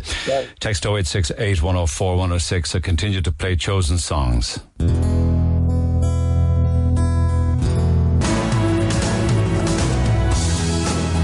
I think her breadth of musical ability was so wide, wasn't it? You can do something like that with Shane MacGowan, Haunted by the Ghost, and do She Moves Through the Fair. It was an incredible talent. Um, it's just breaking this morning now that the Metropolitan Police, because Sinead O'Connor died in London, They've released a statement saying the police were called at 18 minutes past 11 on Wednesday to reports of an unresponsive woman at a residence address in the SE24 area of London. 56 year old woman was pronounced dead at the scene. Next of kin notified the death is not being treated as suspicious and a file would be prepared for the coroner. It's awfully sad. Now, Prendeville Show, Red FM. Keep those texts coming. Many people texting with regards to the very sad and tragic news of the passing of Sinead O'Connor at the age of 56. And I've also been encouraging you to share not just your own memories or your own thoughts for her, of her as a person or as a musician or as a trailblazer, but songs that you would like to hear me feature. And we've played quite a number already this morning. And I was talking about her birth, her breadth of talent actually and the different types of music that she could handle and the different types of music that she could uh, actually perform. Uh, she often, of course, um, turned her hand towards wonderful, wonderful renditions of beautiful Irish songs.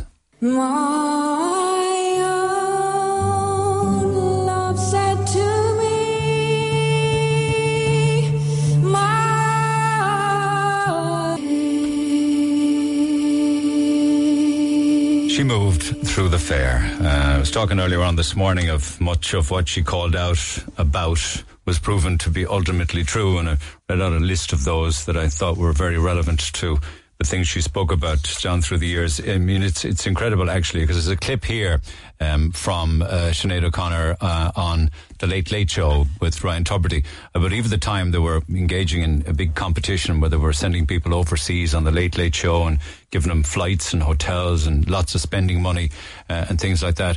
And I, and I mentioned that and played this little clip actually because a lot of it is very, very true even now with regards to RTE and uh, its advertising and its sponsorship and the stuff that got them into a, an awful lot of hot water there of late. This is just a, a small clip of it. I think she's she's calling out as to where they get um, all of this prize money from. That you and a friend could be jetting off with British Airways for a two week dream holiday taking in Florida and the Caribbean. You'll enjoy a seven night stay at the Crowne Plaza Universal Orlando, followed by a seven night Royal Caribbean luxury cruise taking in the Bahamas and lots more. To top it all off, there's $10,000 spending money as well. So for your chance to win the holiday, and the cash answer this, which popular TV, RTE drama series returns this weekend. Is it Love Hate?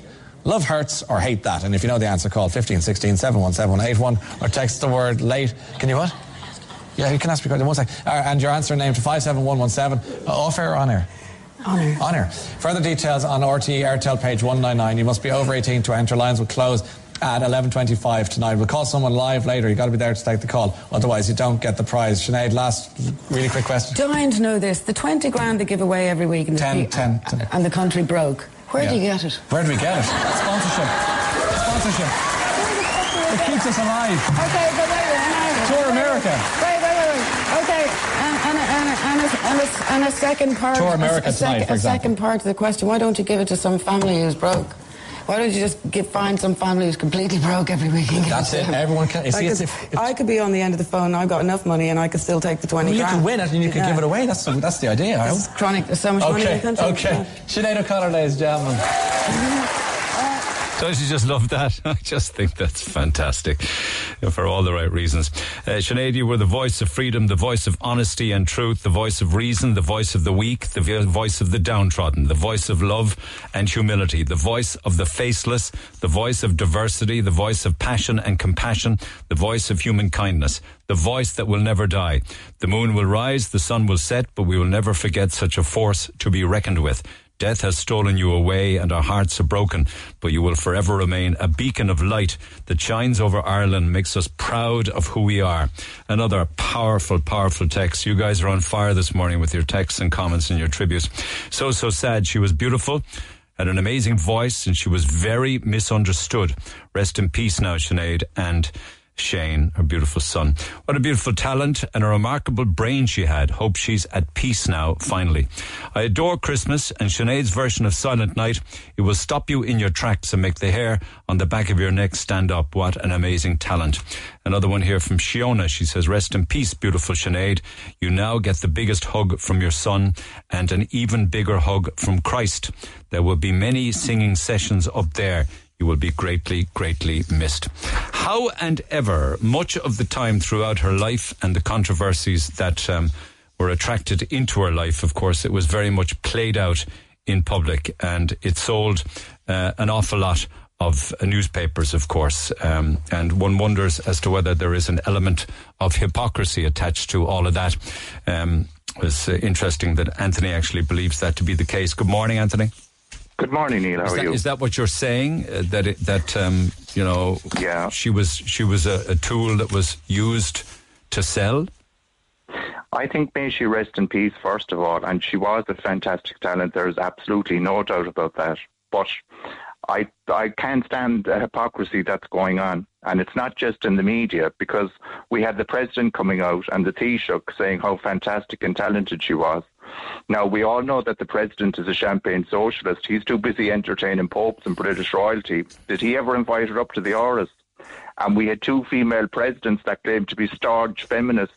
Did they ever invite her up to the Áras? I don't know the answers to that. It could have happened No, privately. I they never did. Okay. I don't, not as far as I know. We would have heard about it. Did any city council offer the freedom of the city? The Dublin City Council? No, they gave it to Greta Thunberg instead. Yeah, again, So I, I don't, I don't know. now. You know, there, there could have been offers that were turned down. I don't, I don't know. Well, as far as I know, she never got Well, it to- from what from what we know, none of these things happened. Yeah, yeah. Yeah, and I mean, it's a bit disingenuous now to be saying, well, we all know you're a great man after your date. Like, I mean, that's as old as time began. But, I mean, it's getting a bit sickening now because I heard some journalists there last night and one of them, oh, I'm shedding tears. And the same journalist would rip her apart the last time she would have a, a psychiatric episode. Mm, mm. And I mean, even Dr. Phil and Oprah exploited her at her weakest moments. And I find that was absolutely disgusting. In what way? Did By you see the interview with Dr. Phil? She mm. was at her lowest ebb and she was talking about her mother. The woman obviously wasn't well. It was absolute exploitation of somebody who wasn't well. Mm, Mm. And Oprah, of course, she talked to anybody as long as she get a story out of it. And the media are just doing this now because it makes a change from climate change. So she should, so, because of her vulnerability, we should have she should have been minded more, protected more, helped more, but was actually the opposite, exploited more. Exactly. That's what I think. And unfortunately, she'll be remembered more for the kind of, I, how can I put it diplomatically, for the, the bad things that she did. Not everybody agreed with everything she did. And I mean, like, ripping up a picture of the Pope, that offended a lot of people. And then being ordained a, a priest after that and running down the Catholic Church and then converting to Islam, the Muslim faith, but I never heard her criticise the Muslim faith. And I'm not going to talk ill of the dead, but she, the woman was a mass of contradictions and she wasn't well. Hmm. And that was clear and it was obvious for a long, long time. And people just cashed in on it.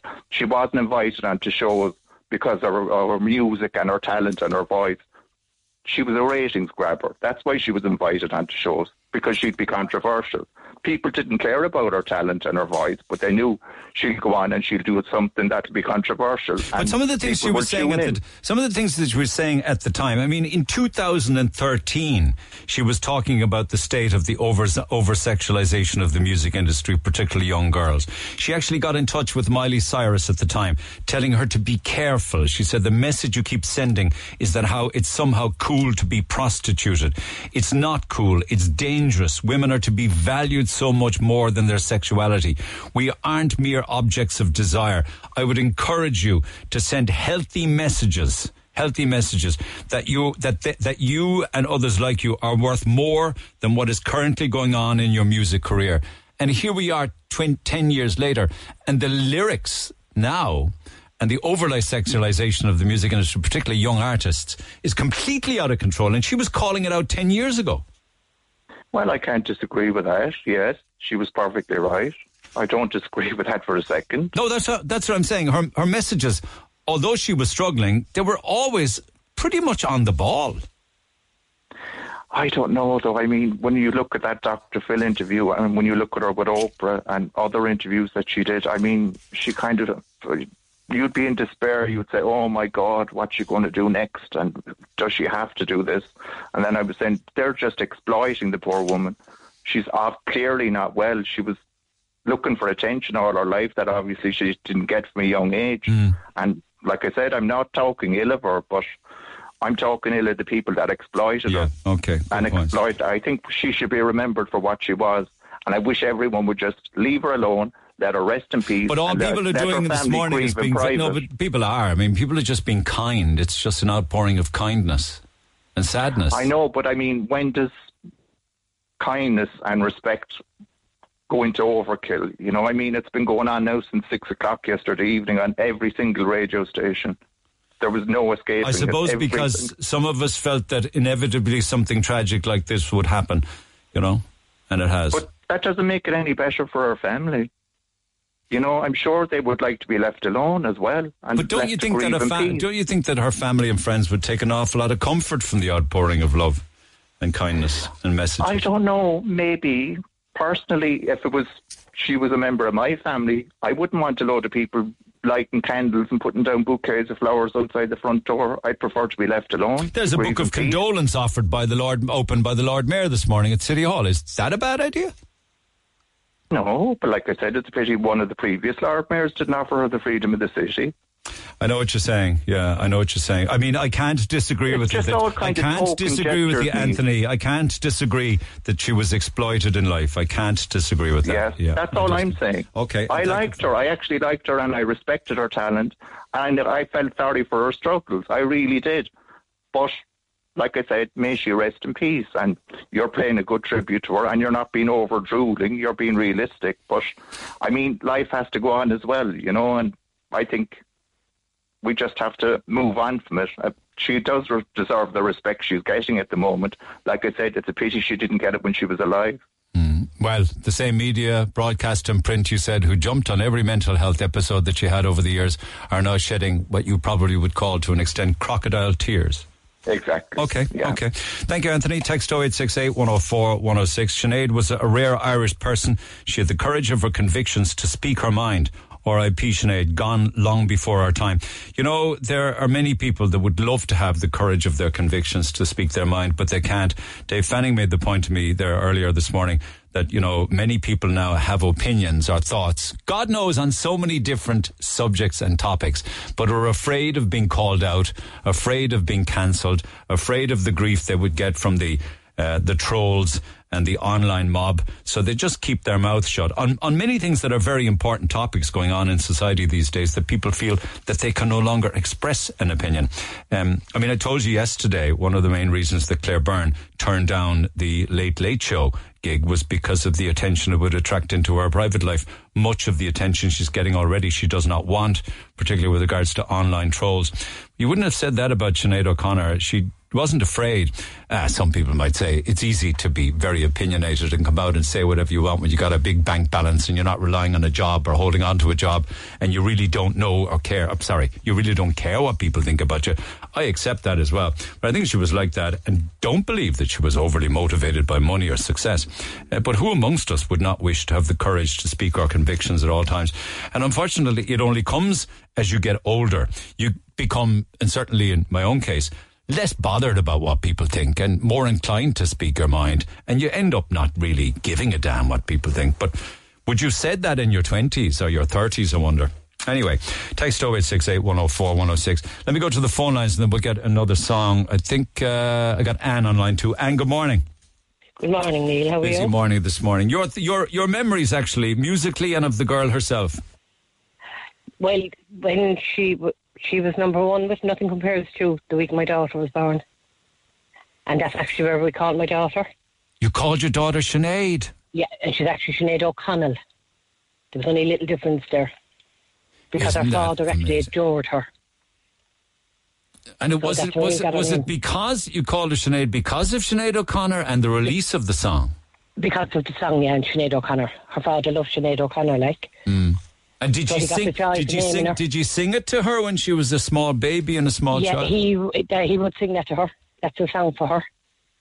Even though, like, she's 33 now, and he still sing that's a song for her, like. Nothing compares to you. Nothing compares to you. yeah. his one and only daughter. So it's And very personal. It's very personal to you then. Her death. It is personal. It is, yeah, very personal to us. And to herself, to Sinead herself, my daughter, like. She'll always say that because she's actually living in Australia. Yeah. And she'd be saying that in Australia, like, because they'd be asking her, where did you get that name? The, Aus- the Aussies can't understand it, like. And she said, oh, Sinead O'Connor.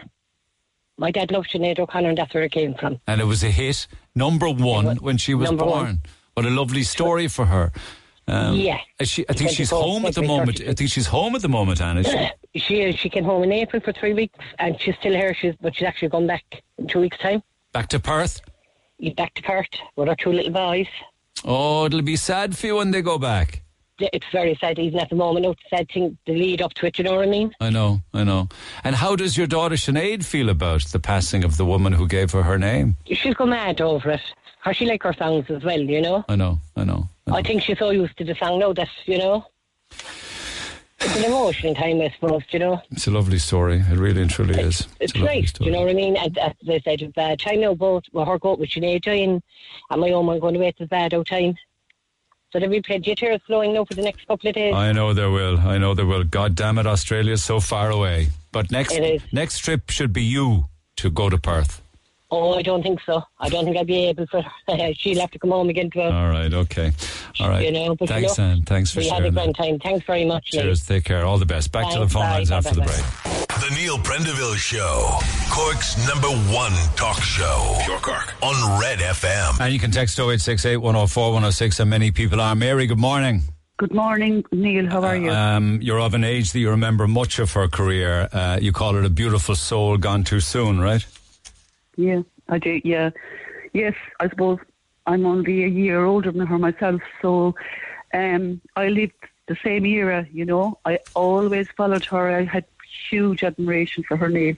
Um, yeah, I really, really always thought she was a beautiful soul. I, I think, I think you could see it in her eyes.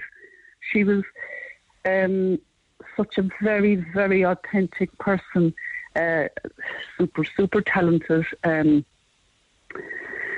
um, very, very present is the word I use. As You well. know, you talk about the growing up in the 1980s as a as a young Yeah. girl, right? Um, a d- a difficult because we're in a much, thankfully, a much more positive and healthier place now with regards to everybody and you know um, equality and whatever. It wasn't necessarily the case back then. No, not at all. No. Um, I can like I can remember just going way back now. Um, the reality really was that um, first of all, children were seen and not heard. Um, second of all, you were told by your parents and your uh, extended elderly um, relatives, you know, obey the teacher, obey the priest, never ever question anything. There was Uh, reverence to priests and and, and doctors and those in authority. Much of it undeserved. Absolutely, yes. Um, and the other thing is, um, I can I can remember to this day um, my grandmother, and like she had a, a very large family now. She had uh, twelve, um, and I spent a lot of my time with my grandmother. And I can remember uh, she would actually do without some food for the week. She'd have to ration it out and do with what was there because the money had to be there for the priest for the Christmas offerings or the stations or whatever the time of the year was. And why did your Uh, grandmother prioritise the money that way? because you because I think she felt well she was a religious person but I think she felt that um, first of all the priest the priest wouldn't um, you know he'd tell her she wouldn't get to heaven maybe the other thing would be that the neighbours might find out um, it was just expected of you Neil it was just something that So the neighbours might find out, and she was in fear of the priest and what people might think. Or um, Mm-hmm. there were there was times actually people were called out from the altar for not paying dues. Yeah, yeah, absolutely. And I mean, uh, you know, when you think about it, like the priests were living in huge houses, which, which, um, which, with, with uh, living housekeepers and the whole thing, and they were eating treats that perfectly healthy meals a day, and they were well looked after. Was she And empowering? had- Was she? Uh, yeah, uh, that's more of the hypocrisy. Yeah. So the you know Yeah. I know what you're saying. What? What? But if you look at look at her from the point of view of empowering women though or, or young girls because it's it still was a decade of course where no not every let's look at the 80s not everybody was going to college. There was more not going than were going. Um, You're there, right. there, were, there was more people who just went to school did their thing. Women and girls were told to go down one particular career path and boys and young men other ones. Um, Yeah. but there were powerful women came along and said, no, it doesn't need to be this way and it shouldn't be this Yeah. way. Yeah, she was Yeah. one of them. she was one of them, and uh, I suppose another connection I have with her really um, is I love po- poetry. Uh, English was my favourite subject in school. Um, Yeats was my favourite poet, still is.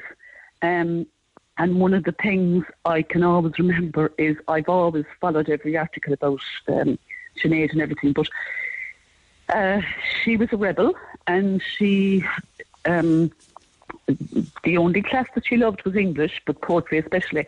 But um, one of the poet, the poems that Yeats wrote was about the um, Easter 1916 rising. Terrible And beauty.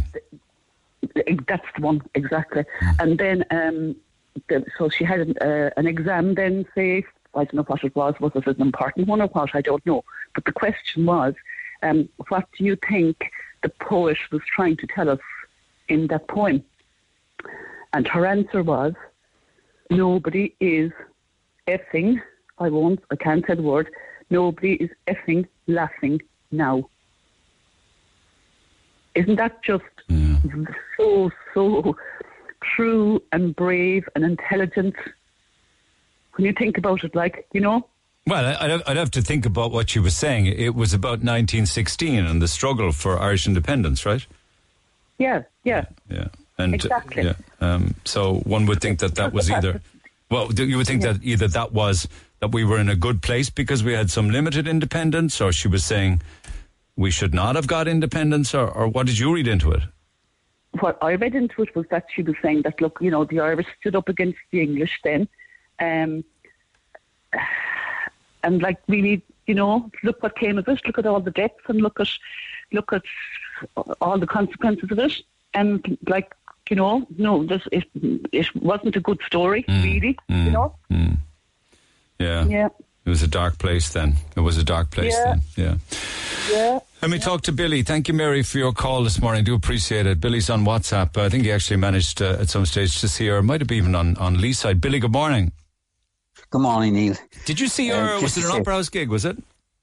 It wasn't. I tell you, no, I wanted to see her for years. I just like to send my heartfelt condolences to her family, her friends, and like ourselves, our fans all over the world. It's such a sad hearing of her passing today. You know, it's heartbreaking.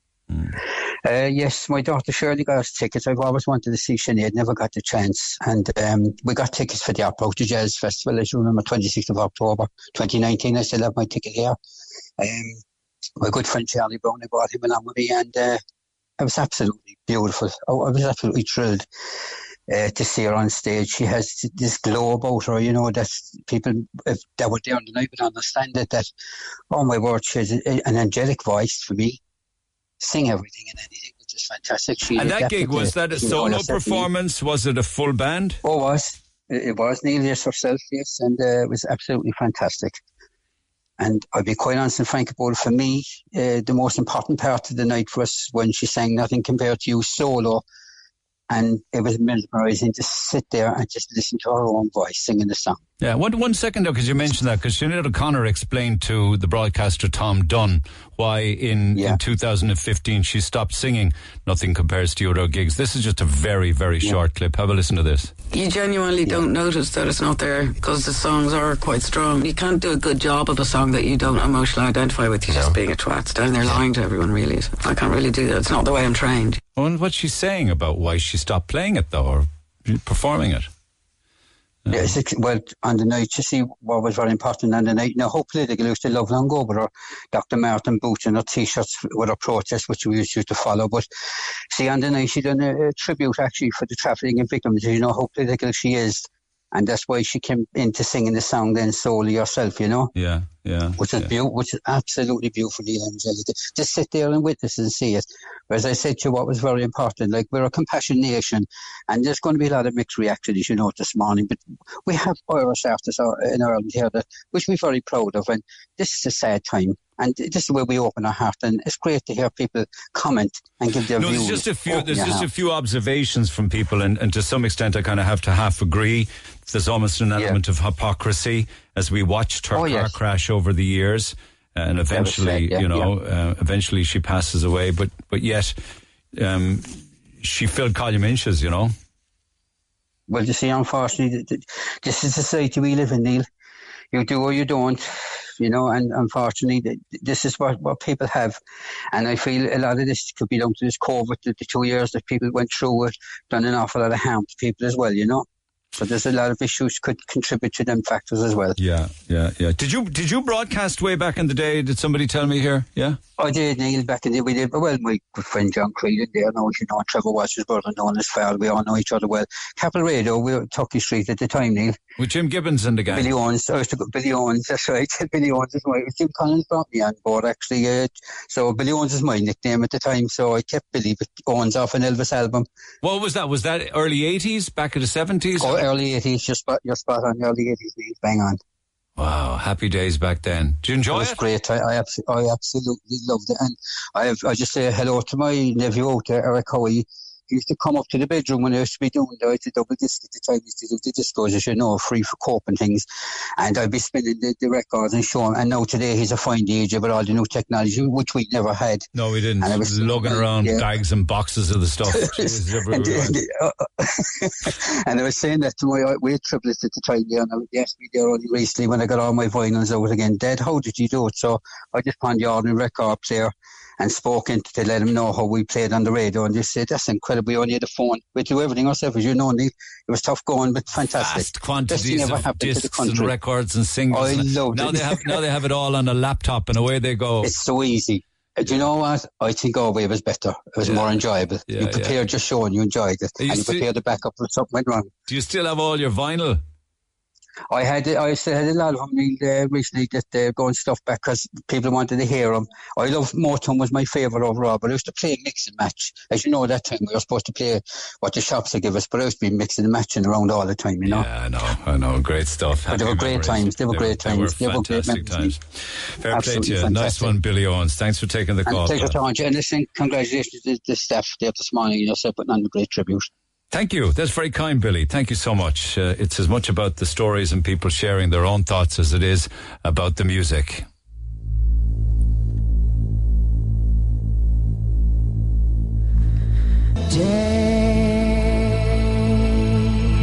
Was I played that really one more day as an example of just how easy she made it all sound. You know what I mean? Made it so easy.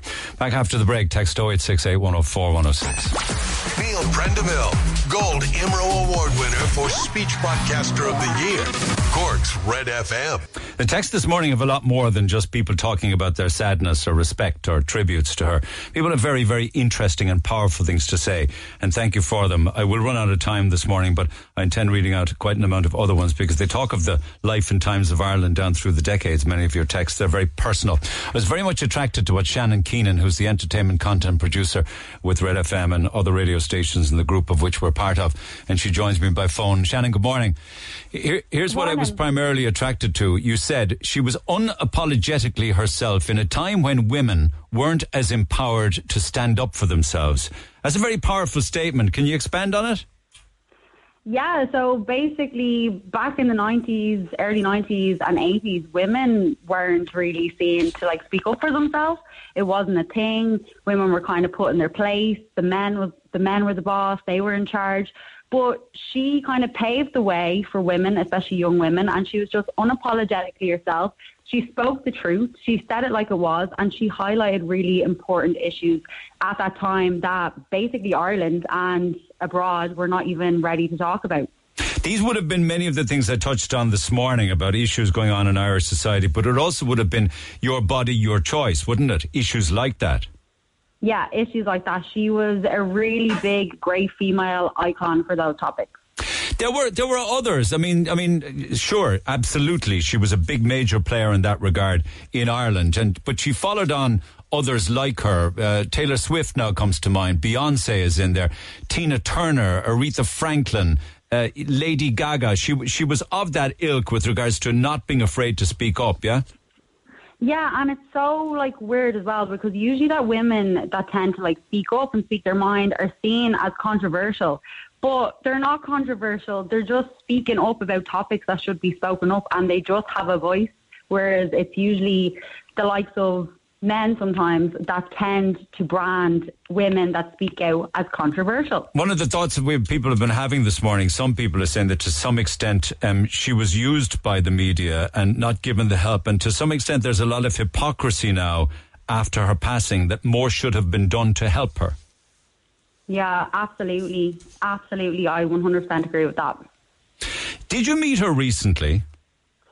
Yeah, so this year she actually won an award at the RTE Choice Music Prize Award um, for Classic Irish Album um, for her most famous album, I Do Not Want What I Haven't Got, um, for her single, you know, Nothing Compares to You. And she was there, she kept quite to herself. Uh, she went up, she accepted her award, and then afterwards she just left and she went home. But she just oozed positivity. She was very loving, very charismatic and she came, she got her award, and then she left. it was mad being in a room with her. To be honest, I said hello to her. She said hello back, and I was like, ah, I had a real fan moment. And what was the what was the the atmosphere like? Uh, I'm told it was electric. It was absolutely electric. She got a standing ovation. The audience went mad. Um, and again, she was her natural self. She gave the finger and everything. She didn't care. She was 100% herself, and we all loved it. And what do you think the message was um, from people? This outpouring of love, as in, there's a little bit of you in all of us, kind of thing. Yeah, I feel like she stood for something, um, unlike most people, and and it, it kind of I'm, I'm sad. I'm really really sad that that she's gone because she definitely stood for something and gave women a voice and spoke up way before her time. Well said. Good words this morning. Thank you, Shannon. Shannon Keenan, entertainment content producer with uh, Red FM, and of course, much of it centered around this.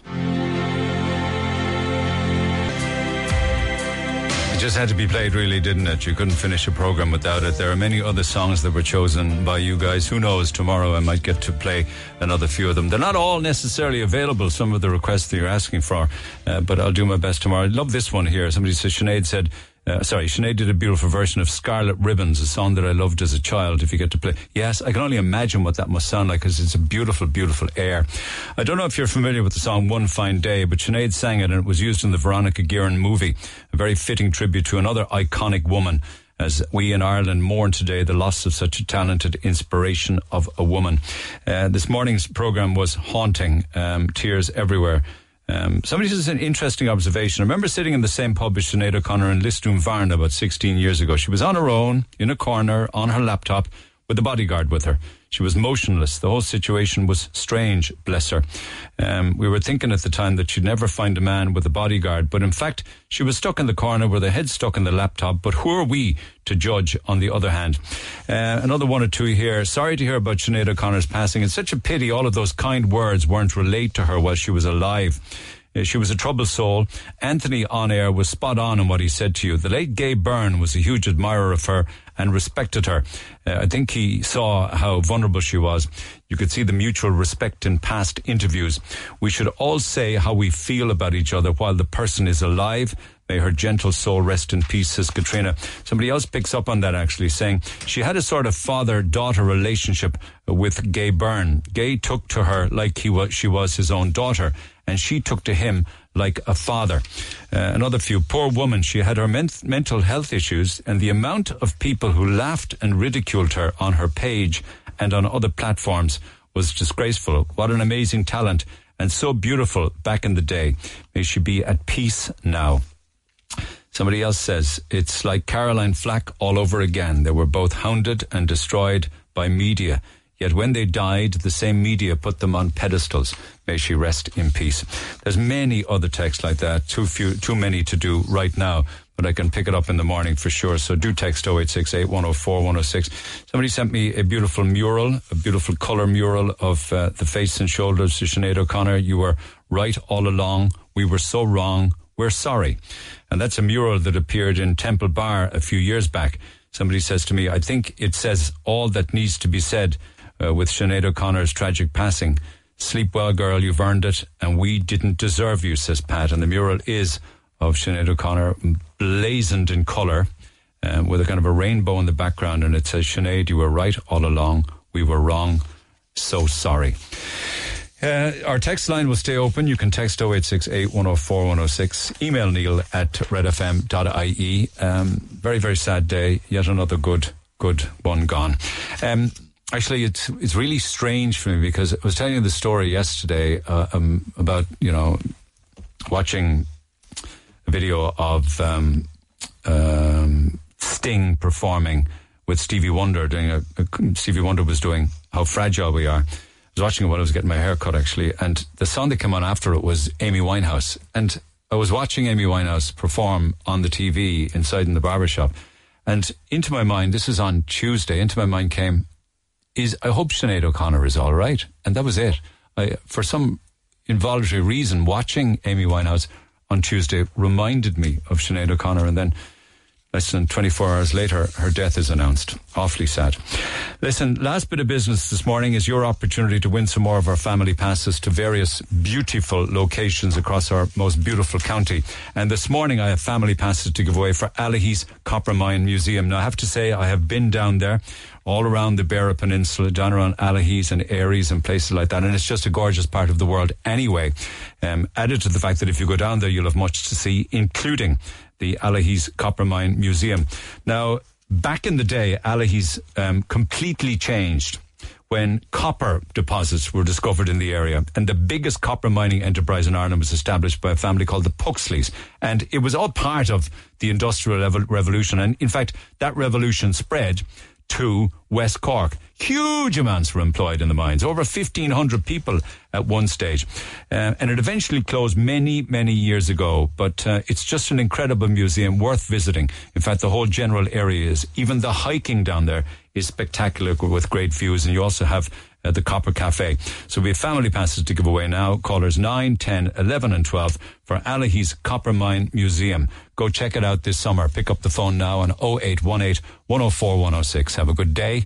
For more Red FM podcasts, go to redfm.ie forward slash podcasts.